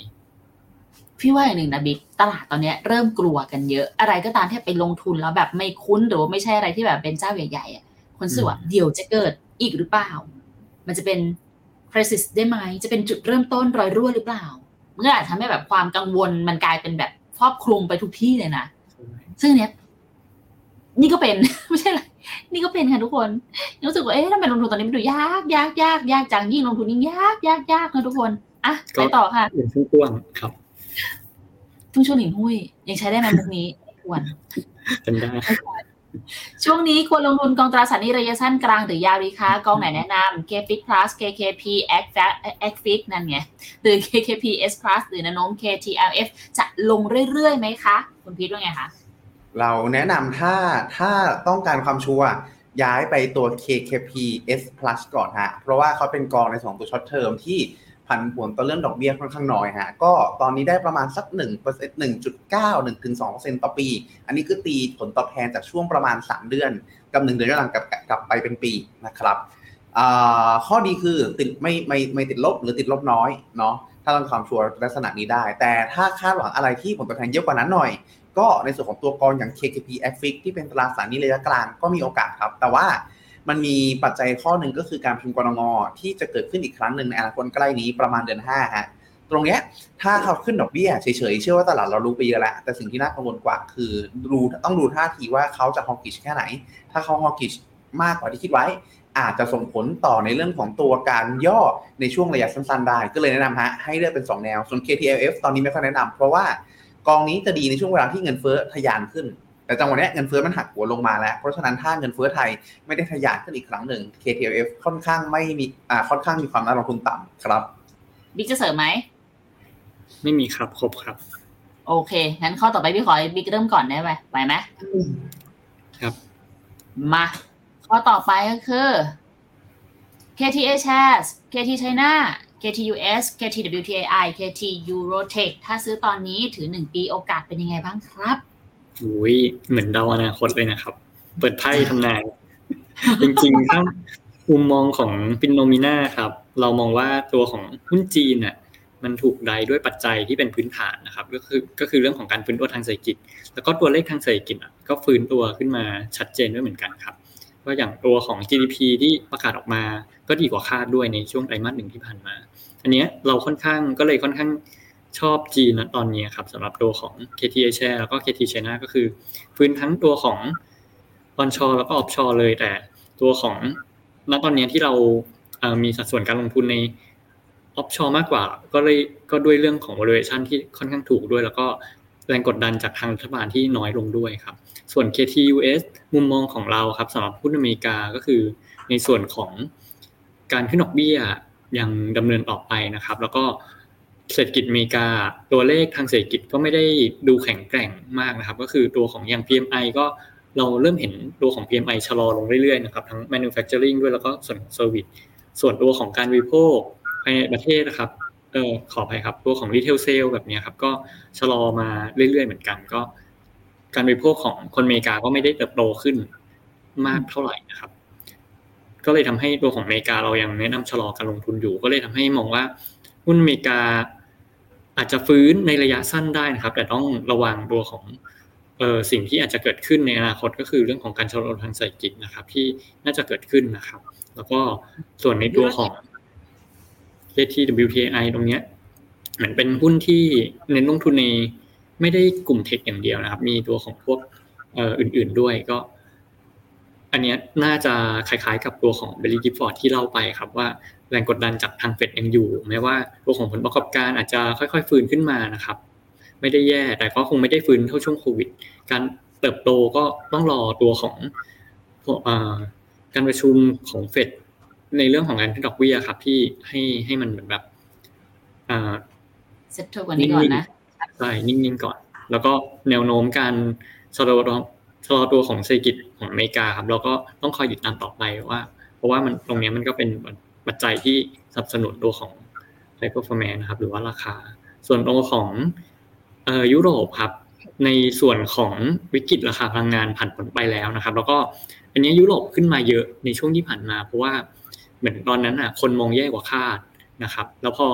มันไม่ได้แย่ขนาดนั้นนะราคามันก็เลยดีดกลับมาที่เดิมนะครับ แต่ตัวของปัจจัยสนับสนุนที่เป็นเหมือนแบบทำให้ตัวของหุ้นยุโรปเติบโตหรือว่าผลประกอบการเติบโตอะอันนี้ยุโรปจริงๆ เราก็ถูกได้ด้วยตัวของ global macroeconomic เหมือนกัน ถ้าเศรษฐกิจอเมริกาชะลอ ยุโรปก็น่าจะชะลอลงด้วยเหมือนกัน แล้วก็ไม่ได้มีปัจจัยเฉพาะตัวอื่นๆ ที่เกี่ยวข้องกับตัวของปัจจัยที่เป็นพื้นฐานนะครับ อย่างเช่นการเติบโตของทางเศรษฐกิจ รื่องของ productivity ของคนอะไรแบบนี้ครับก็ไม่ได้ไม่ได้มีปัจจัยพวกนั้นครับก็เลยทำให้มองว่ายุโรปหลังจากนี้ก็น่าจะขึ้นลำบากแต่ตรงนี้มันเป็นกลุ่มเทคโนโลยีครับ ก็ถ้าสมมติว่าหุ้นในกลุ่มที่เป็นกลุ่มเทคโนโลยีฟื้นขึ้นมาครับ กลุ่มตัวของยูโรเทคก็น่าจะได้ประโยชน์ด้วยเหมือนกัน แต่ก็คืออาจจะน้อยกว่า ตัวของอเมริกาที่เป็นตัวที่มีปัจจัยพื้นฐานสนับสนุนดีๆ ประมาณนี้ครับ กับจีน แสดงว่าตัวนี้ A ใช้ได้ใช้หน้าได้ แต่ถ้าอย่าง US รอก่อน WTI รอก่อน Eurotech ก็ต้องรอเหมือนกันว่าทางฝั่งของเฟดดอกเบี้ยจะเป็นยังไงแบบนี้ถูกไหมใช่ครับ โอเคค่ะ คุณพี่จะเสริมไหมนี่จะไปข้อต่อไป ไปข้อต่อไปดีกว่าฮะโอเคค่ะ KTCS Bond A ลบ18%ควรทำอย่างไรขอมุมมองและคำแนะนำค่ะ KTCS Bond เป็นในส่วนของตัวกองบอลเนาะซึ่งน้าตรงเนี้ยฮะขออนุญาตครับ จะเป็นในส่วนของตัวกองที่ลงทุนเป็นลักษณะ securitize ก็คือ เอาไม่ใช่ครับ ไม่ใช่บนหน้าจอฮะขอไปต้องบอกว่าเป็น securitize securitize คืออะไรก็คือ ถ้าเราลึกถึงงานก็คือพวกกลุ่ม MBS หรือ ABS ทั้งหลายฮะก็คือเอาตราเอาไม่เอาตราสังนี้เอาการกู้ยืมทั้งหลายมามัดรวมเป็นก้อน แล้วก็เอาการมัดมาการกู้ยืมทั้งหลายเหล่านี้ฮะมาเป็นหลักประกัน ให้ในส่วนของตัวนักทางน้องบิ๊กไปลงทุนแทน น้องบิ๊กก็มาซื้อนี่ต่อจากผม แล้วน้องบิ๊กก็อาจจะได้ดอกเบี้ย ที่ผมจ่ายในของส่วนของตัวสินเชื่อบ้าน สินเชื่อรถ สินเชื่อบัตรเครดิตทั้งหลายเหล่านี้ครับ รวมไปถึงในส่วนของตัวการลงทุนในตัวกลุ่มพวกตราสารหนี้ที่สามารถแปลงสภาพได้อย่างล่าสุดฮะที่เป็นชื่อที่ชื่อโด่งดังเลยก็คือ พวกกลุ่ม AT1 ทั้งหลายนะครับ ซึ่งนัดตรงนี้ครับต้องบอกว่าในส่วนของตัวความความกังวลที่เกิดขึ้น ในส่วนของตัวความ ต่อสถานการณ์แบงก์รันหรือในตัวนในส่วนของตัวสถานการณ์ที่ AT1 มีปัญหาเนี่ยมันได้คลี่คลายลงมาในระดับหนึ่งแล้วแต่ยังไงก็ตามถึงแม้จะคลี่คลายลงมาฮะในส่วนของตัวมุมมองของนักลงทุนในอนาคตข้างหน้านะจังหวะเนี้ยสิ่งที่เกิดขึ้นก็คือมองไปข้างหน้าและเห็นเอ๊ะในเรื่องของตัวเศรษฐกิจชะลอตัวมันมีอยู่ข้างหน้าอยู่หรือถดถอยอยู่ข้างหน้าฮะเพราะฉะนั้นนะตรงเนี้ยทำให้สินเชื่อเหล่านี้ที่มันผูกกับเรื่องของตัวสินเชื่ออ่าไม่ใช่สินเชื่อ ตราสารหนี้เหล่านี้ที่ผูกกับตัวสินเชื่อเอาไว้ มันเลยมีความน่ากังวลในระดับหนึ่งว่าเอ๊ะ พอเศรษฐกิจชะลอจะมีคนผิดนักชำระหนี้เพิ่มหรือเปล่าจ่ายช้าเพิ่มไหมหรือ หรือชิ่งเพิ่มหรือเปล่าทำให้มีการปรับตัวลงฮะเพราะฉะนั้นในส่วนของตัว KTCS บอลลักษณะลักษณะนะครับต้องบอกว่าอาจจะเป็นบอลที่มีความโดดเด่นในระดับไม่ใช่โดดเด่นเดียวมีความฉีกจากบอลทั่วไปในระดับหนึ่งละกัน ก็อาจจะไม่ค่อยแนะนำในช่วงเวลานี้เท่าไหร่ครับ ก็เลยอาจจะแนะนำฮะว่าถ้าทำใจถ้าทำใจถ้าทำใจได้ ผมอาจจะแนะนำถือรออีกนิดนึงเพื่ออะไรเพื่อที่ว่า ต่ตอนนี้มันมีอีกทฤษฎีหนึ่งอีกทฤษฎีหนึ่งหรือมีอีกแนวหนึ่งก็คือมองว่าเศรษฐกิจสหรัฐจะไม่ถดถอยเศรษฐกิจเศรษฐกิจสหรัฐจะซอฟต์แลนดิ้งได้เศรษฐกิจสหรัฐจะวิ่งต่อไปได้โดยที่ไม่มีแลนดิ้งลักษณะนี้ ซึ่งถ้าเป็นกรณีนั้นเกิดขึ้นจริงฮะนั่นหมายถึงฟินโนพิด KDCS บอลจะวิ่งฟื้นขึ้นมาได้ ผมว่าแล้วพอแล้วพอไปดูตลาดหุ้นช่วงเวลาเนี้ยเหมือนตลาดหุ้นเองก็เชื่อไปในแนวคิดนั้นด้วยนะครับเพราะฉะนั้นเองนะตรงเนี้ยทำให้การลด 18%นั้นตรงเนี้ยเชื่อว่าอาจจะพอมีรีบาวเด้งขึ้นมาได้บ้าง เด้งถึงจุดหนึ่งฮะอาจจะสักแบบลบสิบลบสิบสองประมาณนี้หรือลบเก้าก็ตามฮะกำหนดตัวเลขไว้ในใจ แล้วอาจจะแนะนำขายออกครึ่งหนึ่งแล้วไปหาอะไรกองทุนตราสารหนี้ที่อาจจะเหมาะกับจริตตัวเองมากกว่า หรือมีความเป็นตราสารหนี้มากกว่านี้ อาจจะอาจจะโอเคกว่า เพราะว่าการลงทุนในพวก KTS CS บอลลักษณะเนี้ย ผมใช้คำว่ามันมีความซับซ้อนเหนือกว่าตราสารหนี้ทั่วไปในระดับหนึ่งเลยครับ หรือต้องควรกำหนดจุดคัดลอสไว้ได้ไหมคะลบสิบแปดในลงมาสักจริง ๆ ต้องบอกว่าใช่ฮะใช่อันนี้เป็นอีกจุดหนึ่งที่น่าที่ที่น่าทำครับโอเคไปต่อค่ะ น้องบิ๊ก TS จิโนติดเยอะเลยค่ะติดเยอะเลยเป็นตัวของ ARK นะครับ ตัวของ TMB ในตัวของ GINNO ก็จริง ๆ หน้าพอร์ตอาจจะคล้ายๆกับตัวของพวก ที่เราพูดไปเมื่อสักครู่ไม่ได้หน้าพอร์ตสิเป็นตัวของลักษณะการเคลื่อนไหวของราคาคล้าย ๆ กันจะทิ้งเทียอีกเรื่องหนึ่งที่อาจจะต่างก็คือ ทุกเช้าอะผมได้รับเมลการปรับพอร์ตของ ARK ครับทุกทุกวันว่าเหมือนแบบเขาซื้ออะไรเขาขายอะไรเขาก็มีการปรับพอร์ตบ่อยมากอะไรประมาณนี้ ก็หน้าพอร์ตก็อาจจะเปลี่ยนไปเรื่อย ๆ นะครับ แต่สิ่งที่น่าจะเป็นปัจจัยหลัก ๆ ครับที่ทำให้ GINNO ปรับตัวเพิ่มขึ้นหรือลงอะ ในช่วงระยะสั้นเนี้ยก็คือตัวของเซนติเมนต์ตลาดมากกว่านะครับ ว่าเขาคิดกับตัวของเอ่อการขึ้นดอกเบี้ยการลดดอกเบี้ยอะไรยังไงนะครับ แล้วก็ภาวะเศรษฐกิจยังไง ระยะสั้นน่ะจะบอกว่าคาดการอะไรไม่ได้มากเท่าไหร่นะครับ เดี๋ยวมันก็ขึ้นเดี๋ยวมันก็ลงนะครับแต่ระยะกลางระยะยาวอะในส่วนของเอ่อเรียกว่าการการดำเนินงานของผู้จัดการกองทุนอะจะมีผลมาก ๆนะครับ ว่าเออเขาปรับพอร์ตไปเข้าตัวนี้แล้วเออ พอร์ตจะเป็นยังไงประมาณนี้ครับ โดยส่วนตัวผมผมมองว่าเออ GINNO อะถ้าไม่ได้มีเยอะอะไรมากๆครับ ก็คือพอถือได้ แล้วก็ค่อยไปขายตอนที่ดัชนีอะขึ้นไป คิดว่าตัวของกองนี้ก็น่าจะขึ้นไปด้วยแล้วค่อยเอาเงินนะครับ ไปลงทุนอย่างอื่นดีกว่า ที่มันเหมือนแบบมีความผันผวนน้อยกว่า ใช่แล้วก็เราเหมือนแบบเออมีตัวของการคาดการการปรับพอร์ตอะไรแบบนี้ที่มันโซดิดกว่าประมาณนี้ครับ ทีนี้แต่ถ้าจะยังไม่จะไม่ชอบเลยจะขายอะไรแบบเนี้ย ตัวกองอื่นที่ดูดีกว่าอะไรแบบนี้ครับ ก็อาจจะเป็นอย่างผมก็มองว่าอย่างตัวของพวกวันยูจีอะไรแบบนี้ครับ หรือว่าเคปจีจีก็น่าจะใกล้ๆกันแต่เรามีความมั่นใจมากกว่า โอเค ถือว่าถ้าเกิดใครมีอยู่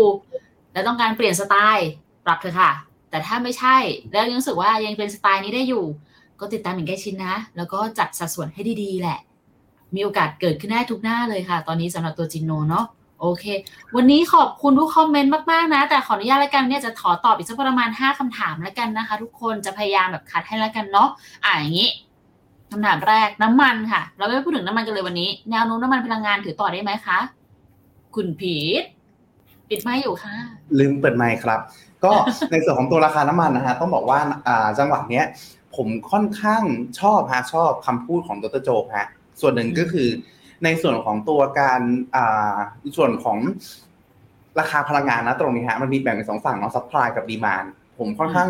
เชื่อในส่วนของตัวฝั่ง demand มากกว่า ผมค่อนข้างเอียงไปทางนี้เยอะมากเพราะในแง่ผลสุดท้ายเนี่ย ถึงแม้ supply ฮะจะหายไปมากมากแค่ไหนก็ตาม แต่ถ้า demand มันหดลงตามไปด้วยเนี่ย สิ่งที่เกิดขึ้นก็คือในส่วนของตัวการปรับตัวขึ้นของราคาที่เกิดขึ้นจากการตัด supply ลงมาเนี่ย มันจะยืมันจะมันจะขึ้นไปอย่างไม่ยั่งยืนฮะเพราะฉะนั้นนะตรงนี้ต้องบอกว่า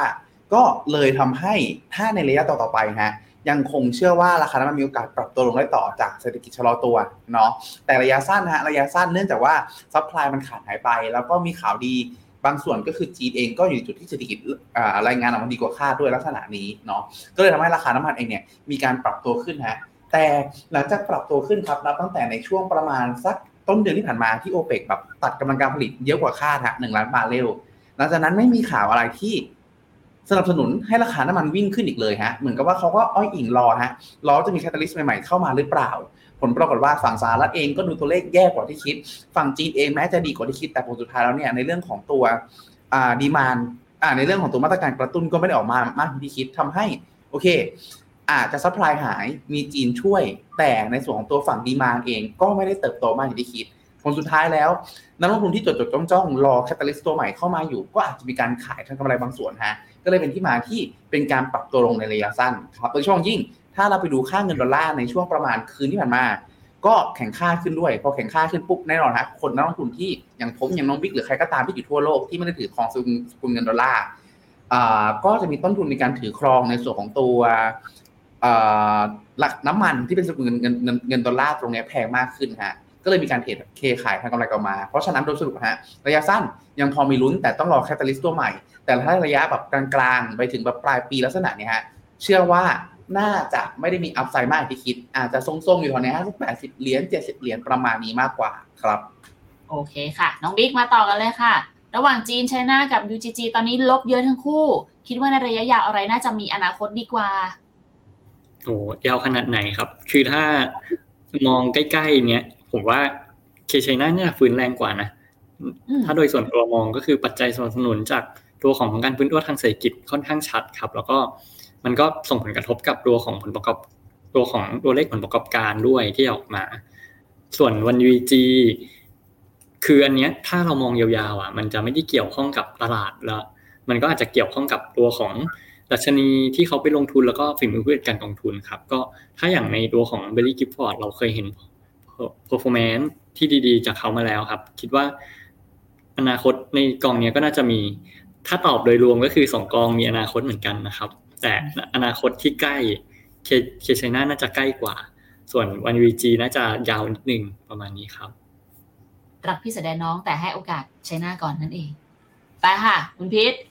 KT-HEALTHCARE ค่ะ ขึ้นมา 7%ในหนึ่งเดือนควรถือต่อหรือมีจุดที่ควรขายออก 50%ทถ้าเป้าคือ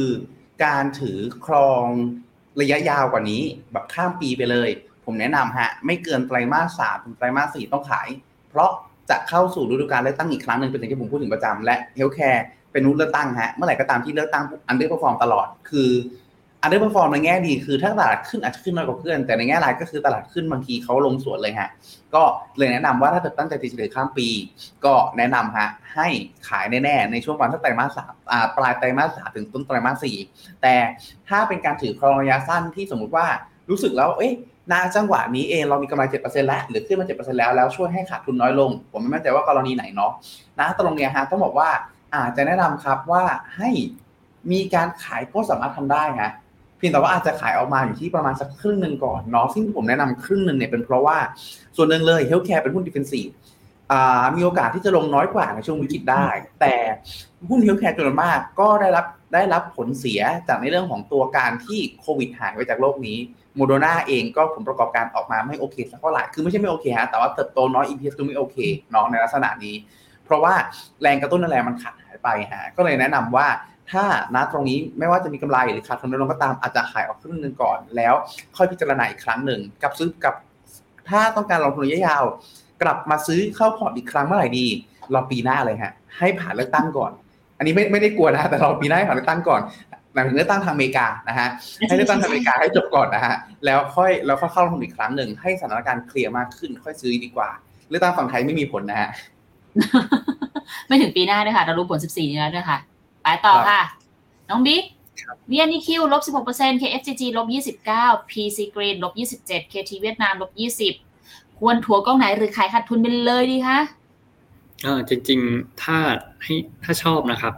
ชอบเวียดนามนะครับ คือเวียดนามเป็นเหมือนแบบอะไรที่รู้สึกว่า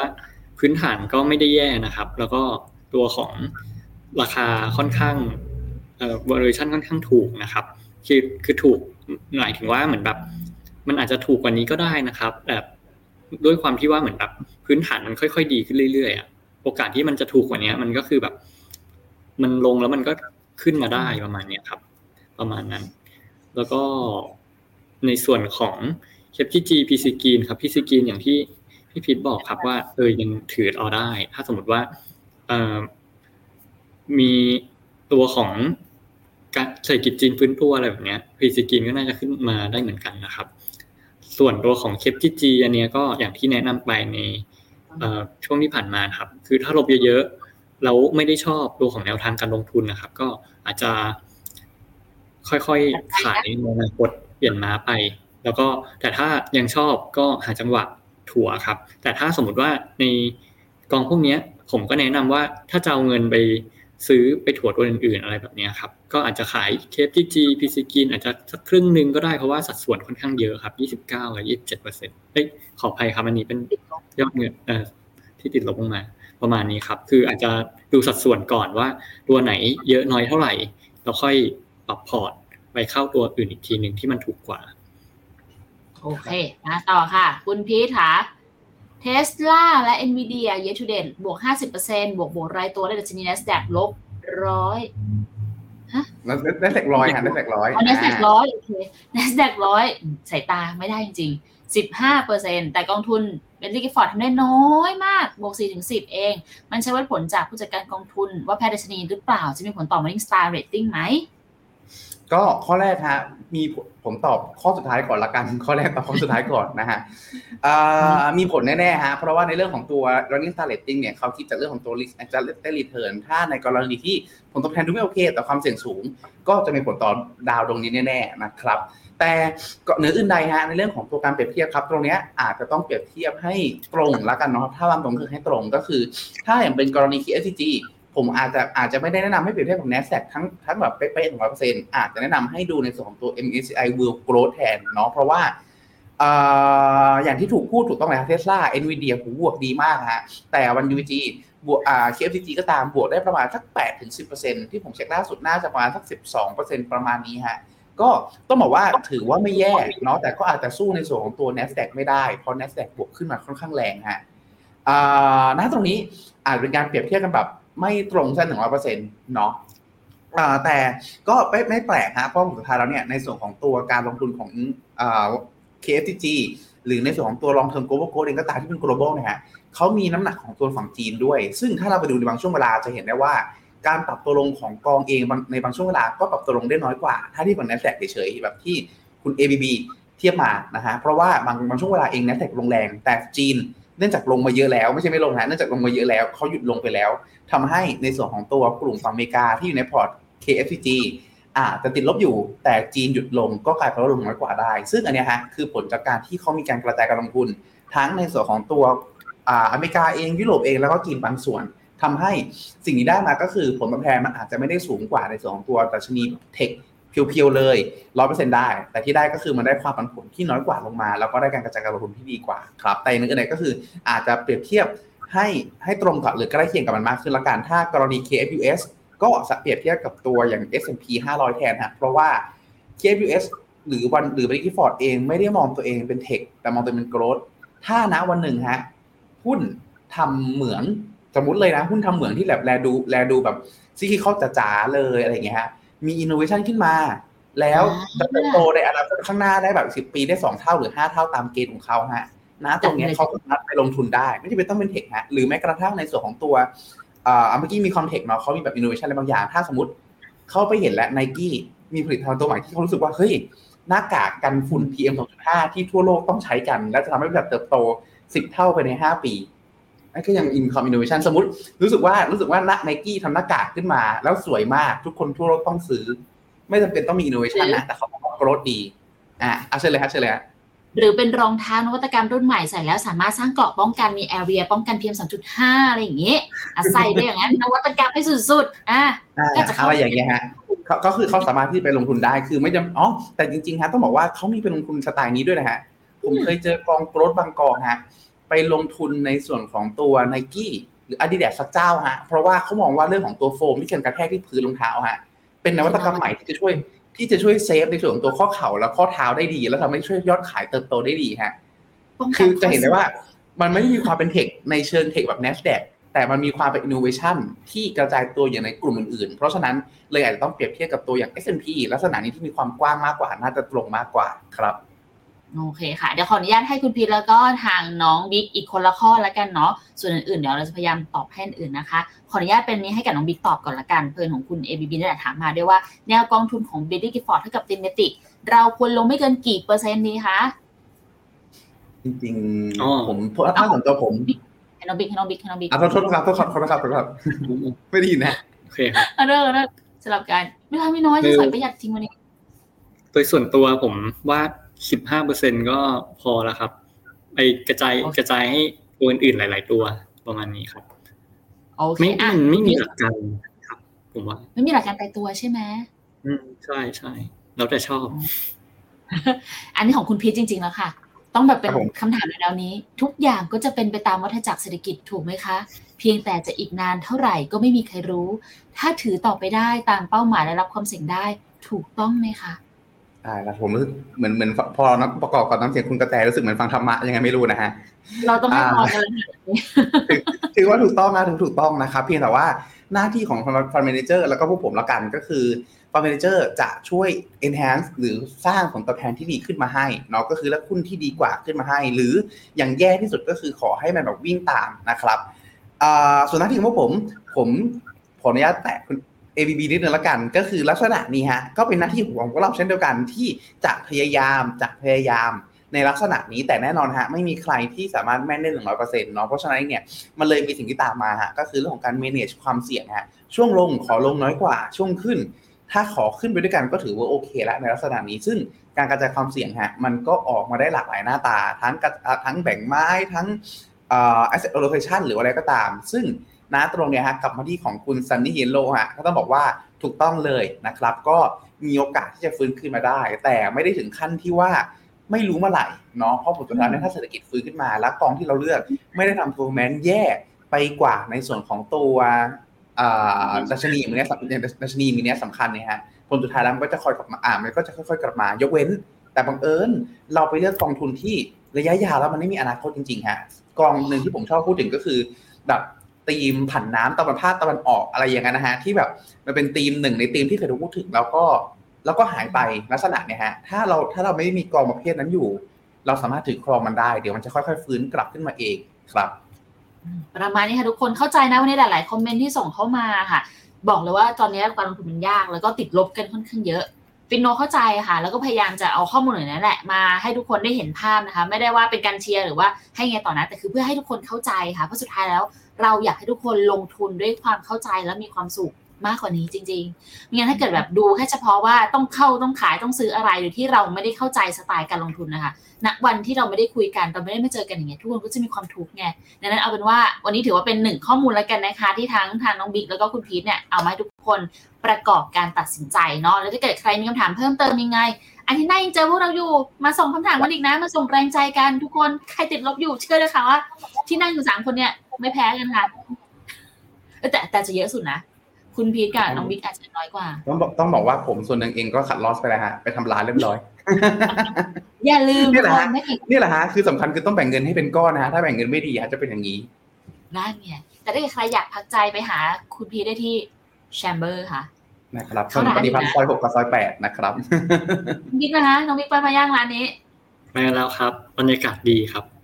อาหารอร่อยอะไรอะไรดีอันนะคนละดีคดนนละตรีอร่อยเฮ้ยแปลกๆนะครับโอเคค่ะ วันนี้ขอบคุณทุกคนนะคะที่อยู่เป็นเพื่อนกันมาแล้วแล้วก็ถ้าเกิดใครพอร์ตแดงอยู่ก็อวยพรขอให้แดงน้อยลงเขียวบ้างเขียวเยอะขึ้นกว่าเดิมแล้วกันนะคะ เดี๋ยวไว้เจอกันใหม่เนาะวันนี้ทางคุณพีทน้องบีมแล้วก็แต่ขออนุญาตลาไปก่อนแล้ว เจอกันใหม่ สวัสดีค่ะ สวัสดีครับ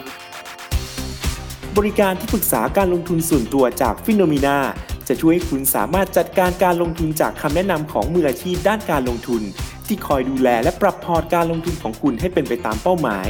สนใจรับบริการที่ปรึกษาการลงทุนส่วนตัว สมัครได้ที่ f i n o m e f i n o m i n a e x c l u s i v e หรือ line at f i n o m i n a p o r t คำเตือน ผู้ลงทุนควรทำความเข้าใจลักษณะสินค้า เงื่อนไขผลตอบแทน และความเสี่ยงก่อนตัดสินใจลงทุน